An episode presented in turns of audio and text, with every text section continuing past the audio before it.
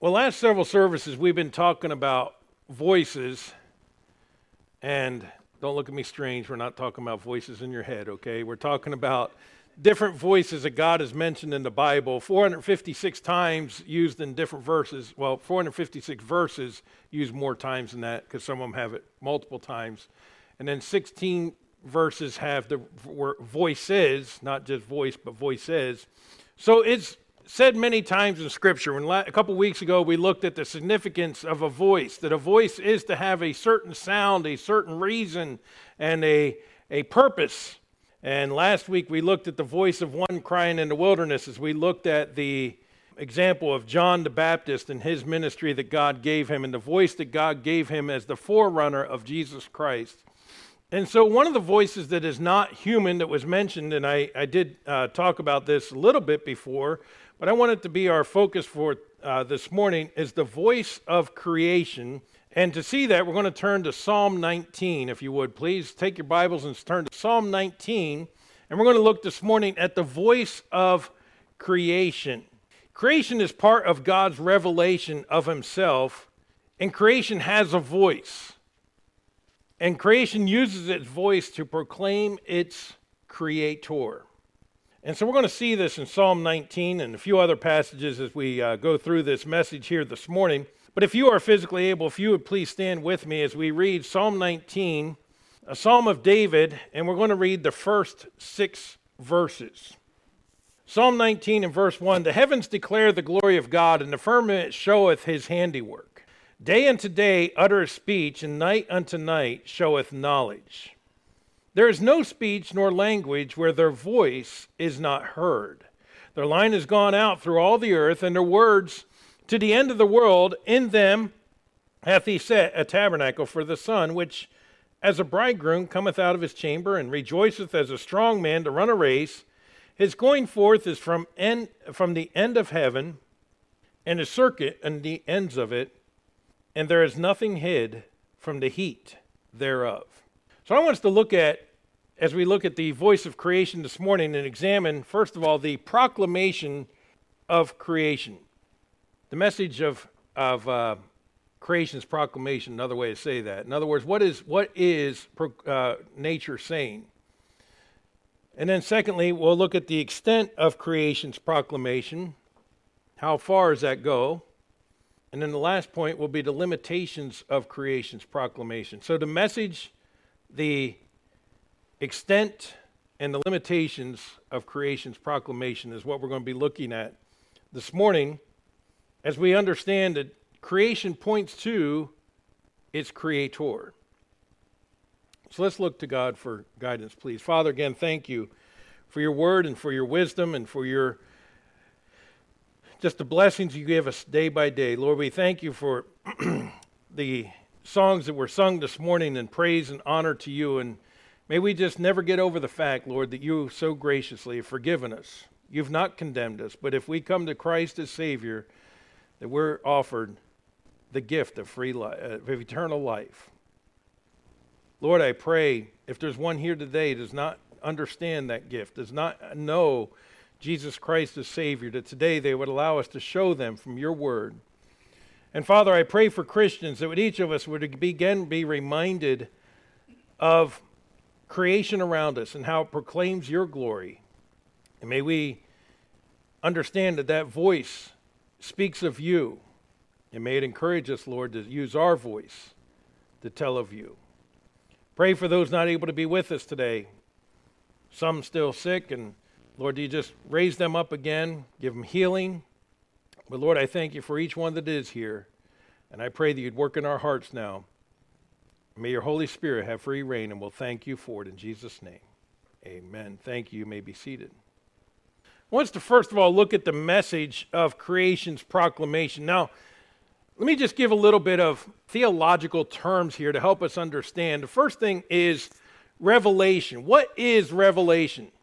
Well, when, we, when in theology, revelation is, is something that we would not understand, or as God communicated truth or information, we would, we would which we could otherwise not know. God communicated truth or information which we could otherwise not know, is a theological definition of revelation. Okay, so for instance, we we talk more about creation and how it proclaims God and what it shows of God, but what would we know of God if He didn't reveal Himself to us? Well, we couldn't know anything of Him. As, and so He has chosen to reveal Himself to us. And Deuteronomy 29 29 is a great verse to remind us. It says, The secret things belong unto the Lord our God but those things which are revealed belong unto us and to our children forever, that we may do all the words of this law. You know, there are certain things God has chosen not to reveal to us. I just asked about a simple one just a moment ago. What did Jesus actually write in the sand? We don't know. God chose not to reveal it to us. So, this is what God is saying. Those are the secret things that belong to God. Don't worry about those because there's plenty of things He has revealed that we need to deal with and we could spend our entire lives working on the things that God has revealed to us. Don't worry about the things He hasn't revealed to us. But revelation, then, so the information that we would not know unless God revealed it to us, is broken down into two primary categories, and those are called general revelation or natural revelation and special or specific revelation. Now, I'm not trying to get lost in the weeds here, but I, I want to help each of us understand what these things are and, and how they proclaim God.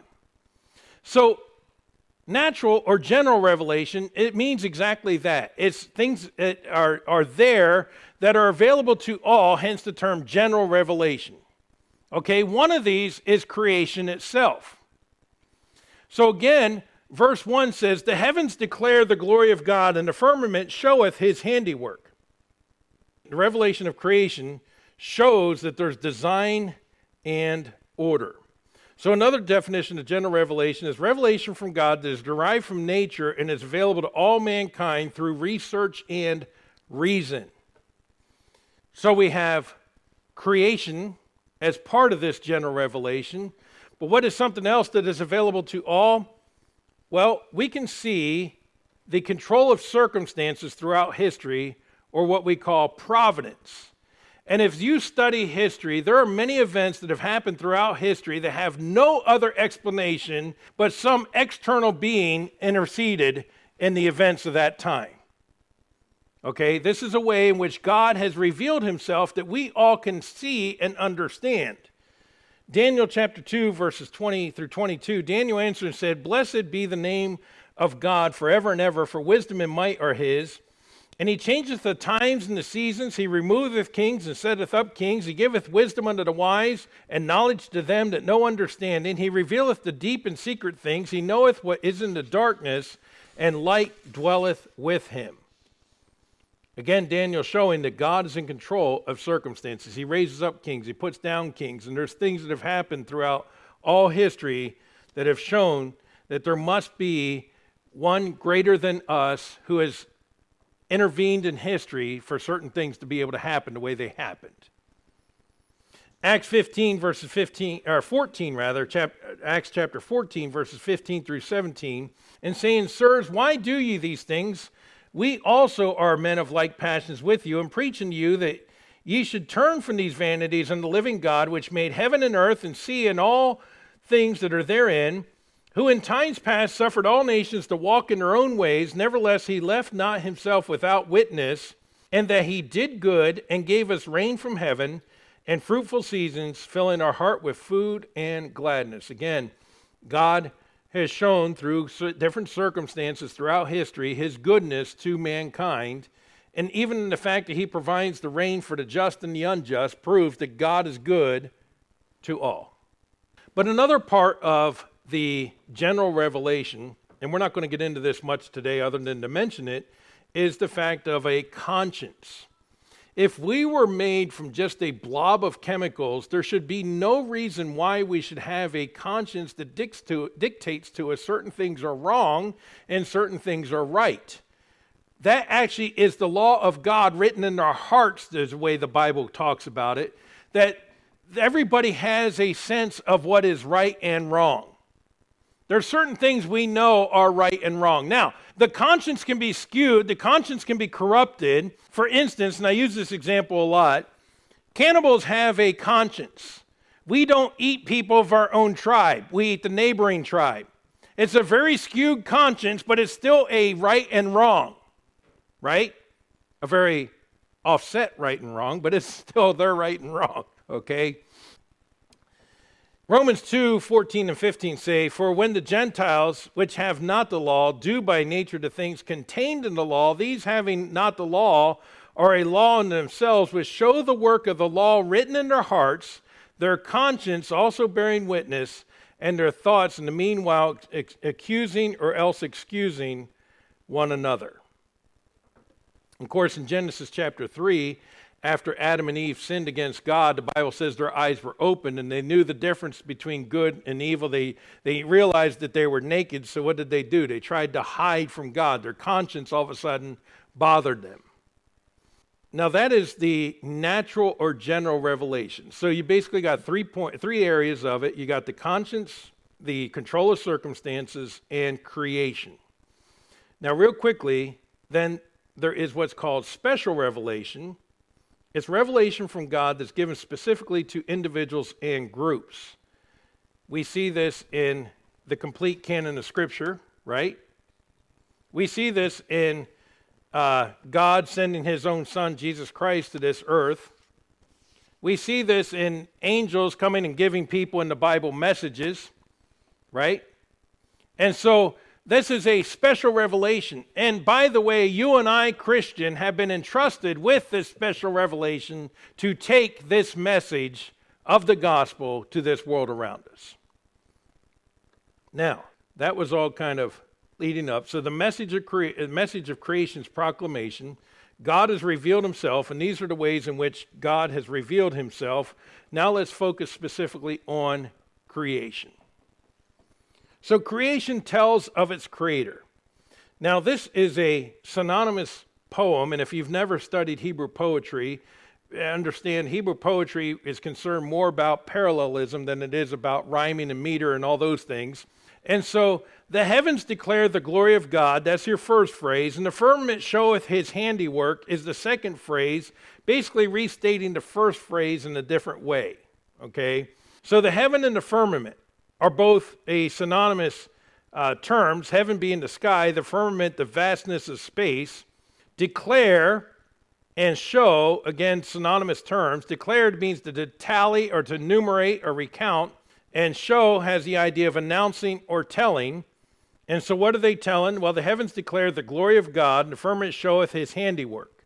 Okay, very interesting. Even right there, you see what they're showing. They're showing the glory of God and his handiwork showing that God made this. Because there is no way that we should be able to look at creation and say, that happened by random chance. That is what heavens are declaring. I am created. Look at the design of me, is what creation is saying, and you must see that there is a intelligent being who designed me. That's what creation's speaking.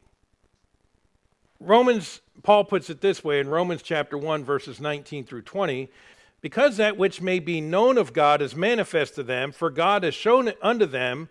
For the invisible things of him from the creation of the world are clearly seen, being understood by the things that are made, even his eternal power and Godhead, so that they are without excuse. So creation shows eternal power. You know, it's interesting when we study space, that space is still expanding, and we see all the different things that were so powerful in, in, in nature, but yet God is more powerful in that He created it. It shows His eternal power and the Godhead, or the fact that there is an intelligence, there is a design. It is interesting how many scientists, as they study science truly, will come to the conclusion there's no way this could have happened by random chance. There's too much organization, too much design. Now, we know this, Christian. We've been taught this. We understand that God created this world in six literal days. We understand that God designed everything. God designed how everything works together. And isn't it amazing? You know, you can't have the flower without the bee to pollinate the bee, And, you know, if there wasn't the food that came from the uh, tree that got pollinated by the bee, then we wouldn't be, the animals wouldn't have their food and we wouldn't have the animals to eat, and how it all fits together. It's all by design. You've all heard the illustration. I could not take a, the pieces of a Rolex watch and take all those pieces and throw them in a bag and shake it for six million years and expect to pull out a complete watch at the end of six million years. Yet, when you look at the complexities of even the human body, and these people say it just happened by random chance, there's no way it could have happened. You know what's interesting to me? They used to claim that the single cell uh, organisms are just this blob floating around because that's when we first saw them under a microscope, that's what they look like. But then we get more powerful microscopes, and then we find out that they actually have parts inside of that. Very complex parts, as a matter of fact. It's all by design. And creation is screaming, I am created. So that what you say, okay, preacher, we get this. So what's the point? Okay, well, the next point I want us to see then is the extent of creation's proclamation, because verse 3 tells us there is no speech nor language where their voice is not heard. You see, this is revelation of God that God has given to all. Hence the reason why it's called general revelation. It's available to all. There's not a single person on this earth that can look at this world and look at this creation and say, chance. No, but they must come to the conclusion, if they're being reasonable, created, designed. Therefore, then their next question should be who is this creator? Who is this designer?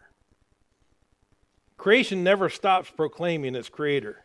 Verse 2 Day unto day utter speech, and night unto night showeth knowledge. Day and night, creation still speaking of God. It is known and understood by all languages, is what verse 3 is telling us. No speech or na- no language where their voice is not heard. Now, isn't it interesting? I can talk to people who speak a different language and they may not understand a word I say, but when creation speaks, it's a universal language all understand. Then verses 5 and 6 just as a man runs its course, uh, just as the sun runs its course every day, and all feel the heat of it and the benefits of the light, so creation proclaims its creator. Look at verses 5 and 6. As a bridegroom cometh out of his chamber and rejoiceth as a strong man to run a race, his going forth is from the end of heaven and a circuit unto the end of it, and there is nothing hid from the heat thereof. Just as um, as the sun rises and falls, so everyone has the ability to understand from creation there is eternal power, there is a Godhead. So Romans 1:20 then says, "For the invisible things of him from the creation of the world are clearly seen, being understood by the things that are made, even his eternal power and Godhead, so that they are without excuse." Now here's an important point to understand. You ever notice when you are trying to witness to somebody and you're sharing the special revelation, the gospel of Jesus Christ, all of a sudden they're worried about all those tribes in Africa that never had opportunity to hear the gospel? What about all those people in Africa that never had the opportunity to hear the gospel? Now, a lot of times people are asking you that because they're trying to get you off topic because they're under conviction. But you know what a real simple answer is? God has given them natural revelation. God has given them creation. Creation speaks of Him. And if one will respond to the light that God has given, God will give more light. Let me say that again. If one will respond to the light that God has given, God will give more light. How many times have you heard missionaries giving accounts of when they went to the field and they got to the mission field, the people have been saying, Where have you been? We've been waiting to hear this message of this Jesus Christ. I remember one time hearing a missionary talk about the elders of the tribe would say that one day somebody's going to come and bring the golden book. And when the missionary arrived, he had the golden edge of the book like this, and they knew that that was the golden book that was supposed to come. How they knew that? Well, somebody was seeking and said, Hey, you know what? When I look up in the sky, And when I look around me, there's too much design for this to have happened by random chance. There must be some creator. And I can imagine out in those woods, some, some man or some woman crying and saying, I don't know who you are, God, but I want to know more about you. And God hears that cry and he puts it on the missionary's heart to go to them and take the message of Jesus Christ because my God is big enough to get the job accomplished. He will send them more light. But then going back to the one that says, well, what about all those that never heard? Then you take it back, but what about you? But that is the answer because the Bible says they are without excuse. Now, God, remember, cannot lie. God has said, I have revealed myself to all through nature. Therefore, nobody has an excuse to stand before God and say, I didn't know. Because God can say, I revealed myself in nature itself. It pointed to the fact that I'm here. You never sought me. You never tried, you never acknowledged it. You never listened to the voice that I put there crying day in and day out there is a God. There is a God. There is a God. You ignored it. And had you paid attention to it, I would have shown you more. Therefore, man is without excuse. Understand something. People ask this question sometimes to distract you, but sometimes because what they're trying to say is, How fair is God? I am glad that God has treated us all equally in that He's given us all a general revelation that points to Himself. Aren't you? And as I said earlier, even the conscience. Well, that's not right. Well, said who? Now, yes, eating the neighbor tribe is still wrong. Okay, in case you were wondering, don't go eating them for lunch. But it's still interesting that they still have a sense of right and wrong, no matter how warped it might be. It's still there. But you know the sad thing is? Is God is using that again to reveal himself. I have set absolutes and I've imprinted this in your heart. But man will keep pushing it aside and pushing it aside and pushing it aside to where they have a seared conscience that doesn't bother them anymore. That again is ignoring the revelation that God has placed in them. And again, then without excuse, because you ignored what God not only revealed in creation, but He put it right inside of you, and you still ignore it. So don't allow people to make this assumption that God is unfair and treats people unequally because he has put it in front of everybody and inside of everybody that I am God. He's revealed it to all. That's pretty amazing, isn't it? Let's move on. While the voice of creation proclaims its creator, it's proclaiming there is eternal power, there is a Godhead, there is an intelligent designer, it's proclaiming that all the time. And while it proclaims it to all, every man, woman, boy, and girl upon this earth has the same revelation given to them. There, unfortunately, is a limitation to the message of creation. Now, I mentioned this briefly in an earlier message, but one of the limitations is this. How many times have you heard somebody say, How could a loving God allow such and such to happen. The problem is is the world in which we live today is not the world in which God created. You know something else creation proclaims? If we will look at it, I love to go to the mountains, but you know what they proclaim? Judgment. You see, the world's changed twice. See, what do you mean by that? The first time when Adam and Eve sinned, God put a curse on the ground all those weeds and thistles and thorns and everything else that we hate that grows so fast when nothing else will, that's part of the curse. Thank you, Adam. Although, had he not done it, we all would have sinned the same way. But point being is the world is different after sin, after the fall, than it was before the fall. Because before the fall, sin was not in the world. And much of what we see today is a result of sin okay? A result of the decay as a result of sin. For instance, sometimes, we talked about this not too long ago, when a baby is born, mama inspects the baby and makes sure it has 10 fingers and 10 toes and, you know, everything's all perfect on the baby, right? But sometimes it doesn't come out right. Birth defects, things of that nature happen, right? Sometimes people get cancer because, you know, a cell says, hey, I'm just going to go crazy and start making weird stuff. And so, you know, we have all these things that happen and go wrong in our body. Now, those are a result of sin. Now, let me explain. Doesn't mean that person's a sin, their personal sin.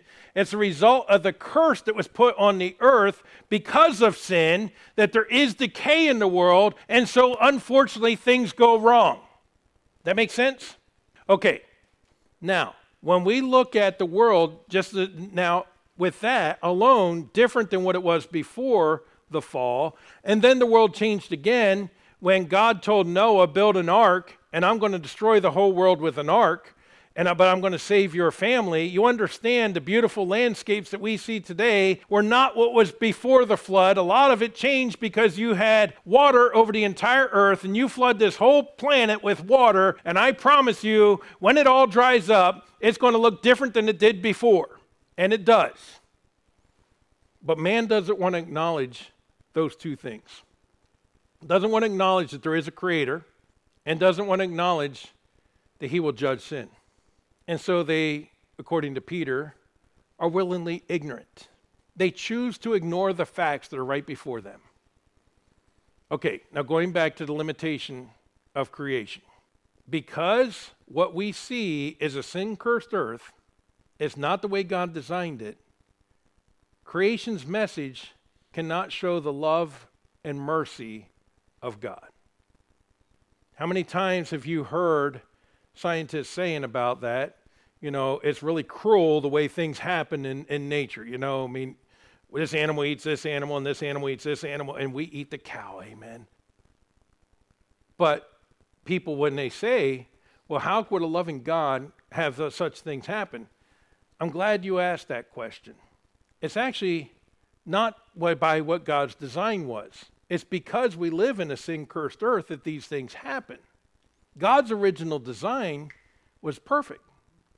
We messed it up. That's really the simple answer.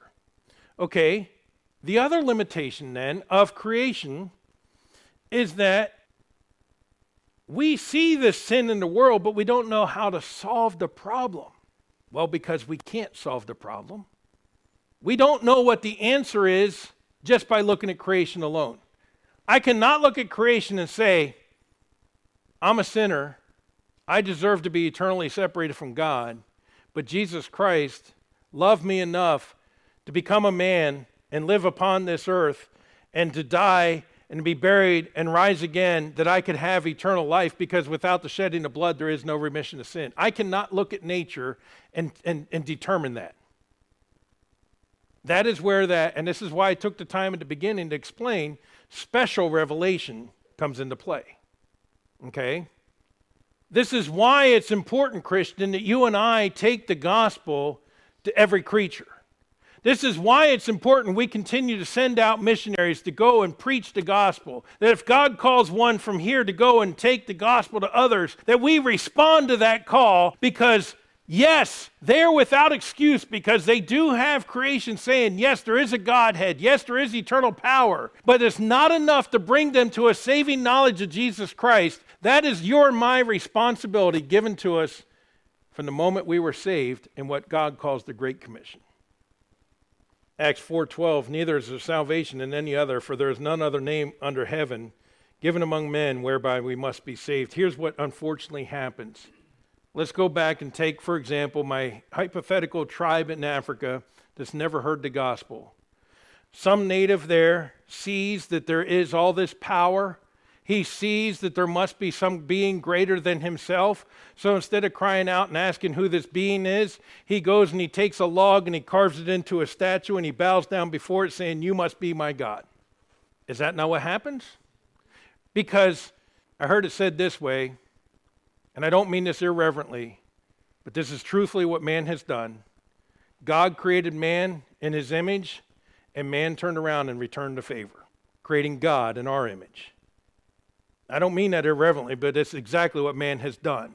Is tried to make God in our image, and he's not in our image. You see, the creation is supposed to be pointing there is something greater than you, but man says, Well, I don't want it to be greater than me, so I make up my own God. It's a limitation of creation. Which brings us to the other fact that man's reasoning is corrupt, and that's why man does what they do. Jeremiah tells us the heart is deceitful above all things and desperately wicked. Who can know it? And so, man's wicked heart, instead of turning and saying, Whoever you are, show me, man says, I'll make up my own God. But the good news is, is that creation can be a foundation for us to build upon in presenting the special revelation. Say, what are you talking about? Hold your place here in Psalms, and let's go over to Acts 17 for just a moment. Come with me over to Acts 17. So here's Paul preaching, and he's there in Athens on Mars Hill. And these are not born again believers that he's talking to. Matter of fact, these are not even Jews that he's talking to. These folks that he's talking to have no understanding of God's word, no understanding of who God is. These are Romans, Greeks, they're, they're, they're just pagan people, okay? They're, they're lost folks. And so let's look at this message here in Acts chapter 17 and starting at verse 22. Paul says, then, or the word of God says, Then Paul stood in the midst of Mars Hill and said, Ye men of Athens, I perceived in all things you are too superstitious, too religious. For as I passed by and beheld your devotions, I found an altar with this inscription To the unknown God, whom therefore ye ignorantly worship, him declare I unto you. Now, years ago, I looked that up, and I believe it was Matthew Henry's commentary that explained, it might have been a different commentary, but explained that this to the unknown God did not mean that we had all these altars to all these gods, and in case we forgot one, we built an extra one. But actually, what the understanding of it is, is that they had all these gods, that they knew their names because they made them up. But they knew there was a bigger one, but nobody could remember his name. But he's the God that's over all the others, but we don't remember his name, so we're going to build an altar to the unknown God. And with that context, it makes a lot more sense what Paul is choosing this altar to preach God to him because he's saying, These are all your gods over here, but this one you don't know who he is, but he's over all the others. He's the real one. I'm going to tell you who he is. Now let's move on. Verse 24 God that made the world and all things therein, seeing that he is Lord of heaven and earth, dwelleth not in temples made with hands. Neither is worship with man's hands as though he needed anything, seeth he giveth life, all giveth to all life and breath and all things and hath of one blood all nations, and hath made of, all, of one blood all nations of men for to dwell on the face of the earth, and hath determined the times before appointed, and the bounds of their habitation. Okay, so what's Paul start with? He says, God that made the world and all the things that are in the world. Paul starts with creation. He takes his message, he's going to preach to them repentance in Jesus Christ. He's going to preach to them the message of salvation. But understanding that these folks know, un, have no understanding of God whatsoever, he goes, I'm going to tell you about this God over here. He's actually the God that created this whole world. He's the God that put man on this world and by one blood made all the nations. And he's, he, he's in control of all things. You see, he's laying down the foundation of who God is before he says, and then this God sent his son, Jesus Christ, to die for you and die for me. Christian, you and I need to understand we can use the general revelation of God that's already been given to man because did not these people to whom Paul's speaking already see nature and understand, wow, this is something big. This planet we live on is kind of big. And there's a lot going on here, and it's pretty well designed. So he uses that and says, Let me tell you about the one who designed it. Let me tell you about the one who made that. And not only did he make it, and did he make you and put you on this world, but he's provided a way of salvation for you. You see how we can build on the special revelation? We can, we can talk about the God giving his son Jesus Christ to die for us once we have built on the foundation of what creation already proclaims that there is a God. You see, they didn't question about is there a God? They had all these gods they're worshiping. He's saying, Let me tell you about the true one that created everything. Verse 27 that they should seek the Lord if happily they might feel after him and find him, though, they be, though he be not far from every one of us. For in him we live and move and have our being, as certain of your own poets have said, for we are his offspring. For as much then we are the offspring of God, we ought not to think of that the Godhead is like unto gold, silver, stone, graven by art or man's devices. Okay? We ought not to think that God is like all this stuff you have built right here. And the times of this ignorance God winked at, but now commandeth all men everywhere to repent, because he hath appointed a day in which he will judge the world in righteousness by the, that man whom he hath ordained whereof he had given us assurance unto all men, and that he raised him from the dead. Now he starts preaching unto him Jesus Christ, and he gets to the resurrection, and this is when they start responding, because this is when some mocked. a man raised from the dead? That's pretty funny, Paul. And others like, hmm, curious. I'll have to hear you out on that one sometime, but not today. But others when Paul got to this point, said, That's what I've been looking for. That's the true God. That's the one who not only created me, not only sustains me, but loved me enough to send his son to die for me. That's the God that I want to follow. And was that not Paul's point the whole time? Is saying, stop following all these false gods over here. Let me tell you about the true one over here. But he started with what they knew which was creation. You know, the great thing is, everybody lives on planet Earth. They've all seen creation, they already have the message. And so you say, well, where do I start? That's a great starting point because they already know it. They already heard that voice. Now you need to tell them who made that voice Just tell them, the, the voice that's telling them about God. Now you need to tell them about the God to put the voice in the earth to tell them about Him. Right? Tell them as Paul Harvey used to say, the rest of the story, right? Tell them that, hey, you know, the beauty is, yes, it does look unfair in this world. Yes, there are, is sickness, there is, there is death in this world, but that's because of the sin that we have. By the way, let me tell you what that sin is, and you can explain to them that all have sinned and come short of the glory of God, that every one of us deserves to be separated from God. We deserve eternal death because of our, our sin. As a matter of fact, if God were, God would be righteous in sending every one of us to hell. He'd be justified in sending every one of us to hell. But you asked about how God can allow these bad things. Let me tell you something. That you got the wrong concept of God because he is a God of love. And let me tell you how much he really loves you.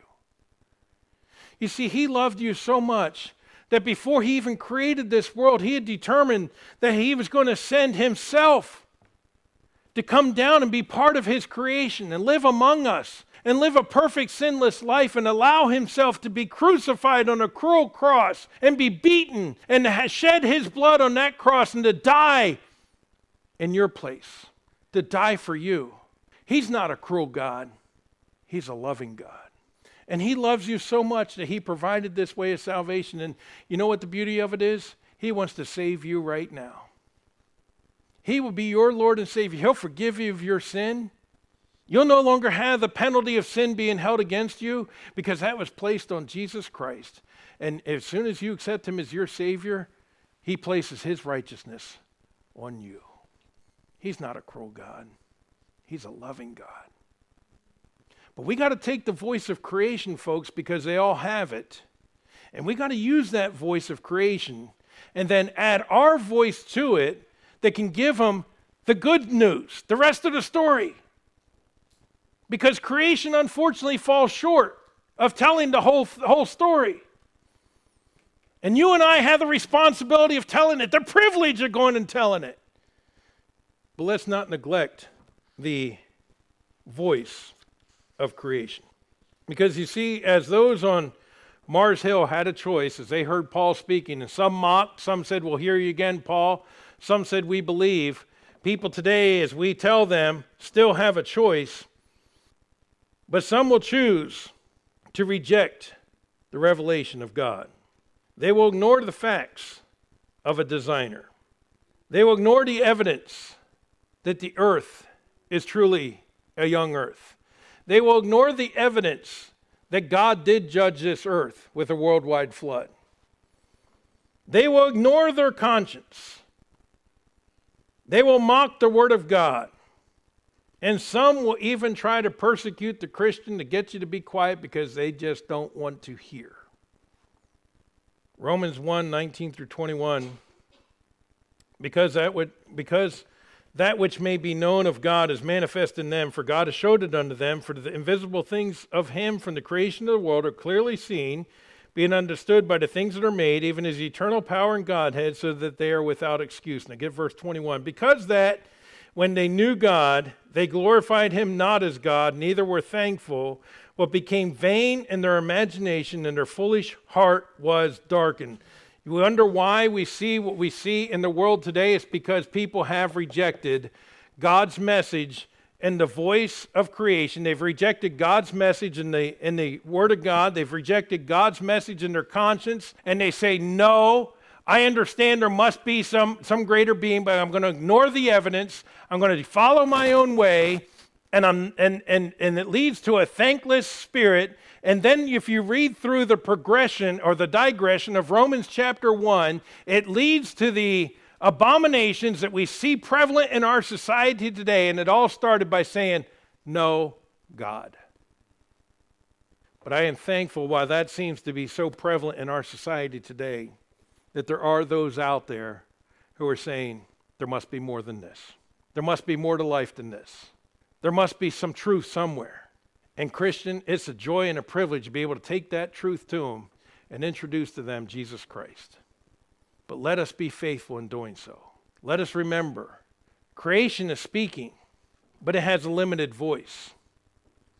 But where it stops is where you and I should start. And God has blessed you and I with the privilege of not only being able to tell them about Jesus, but you and I get the privilege of knowing Jesus Christ. The voice of creation proclaims its creator. It's heard by all, and it never stops speaking.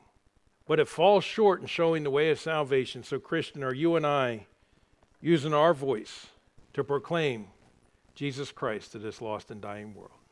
Let us bow for word of prayer.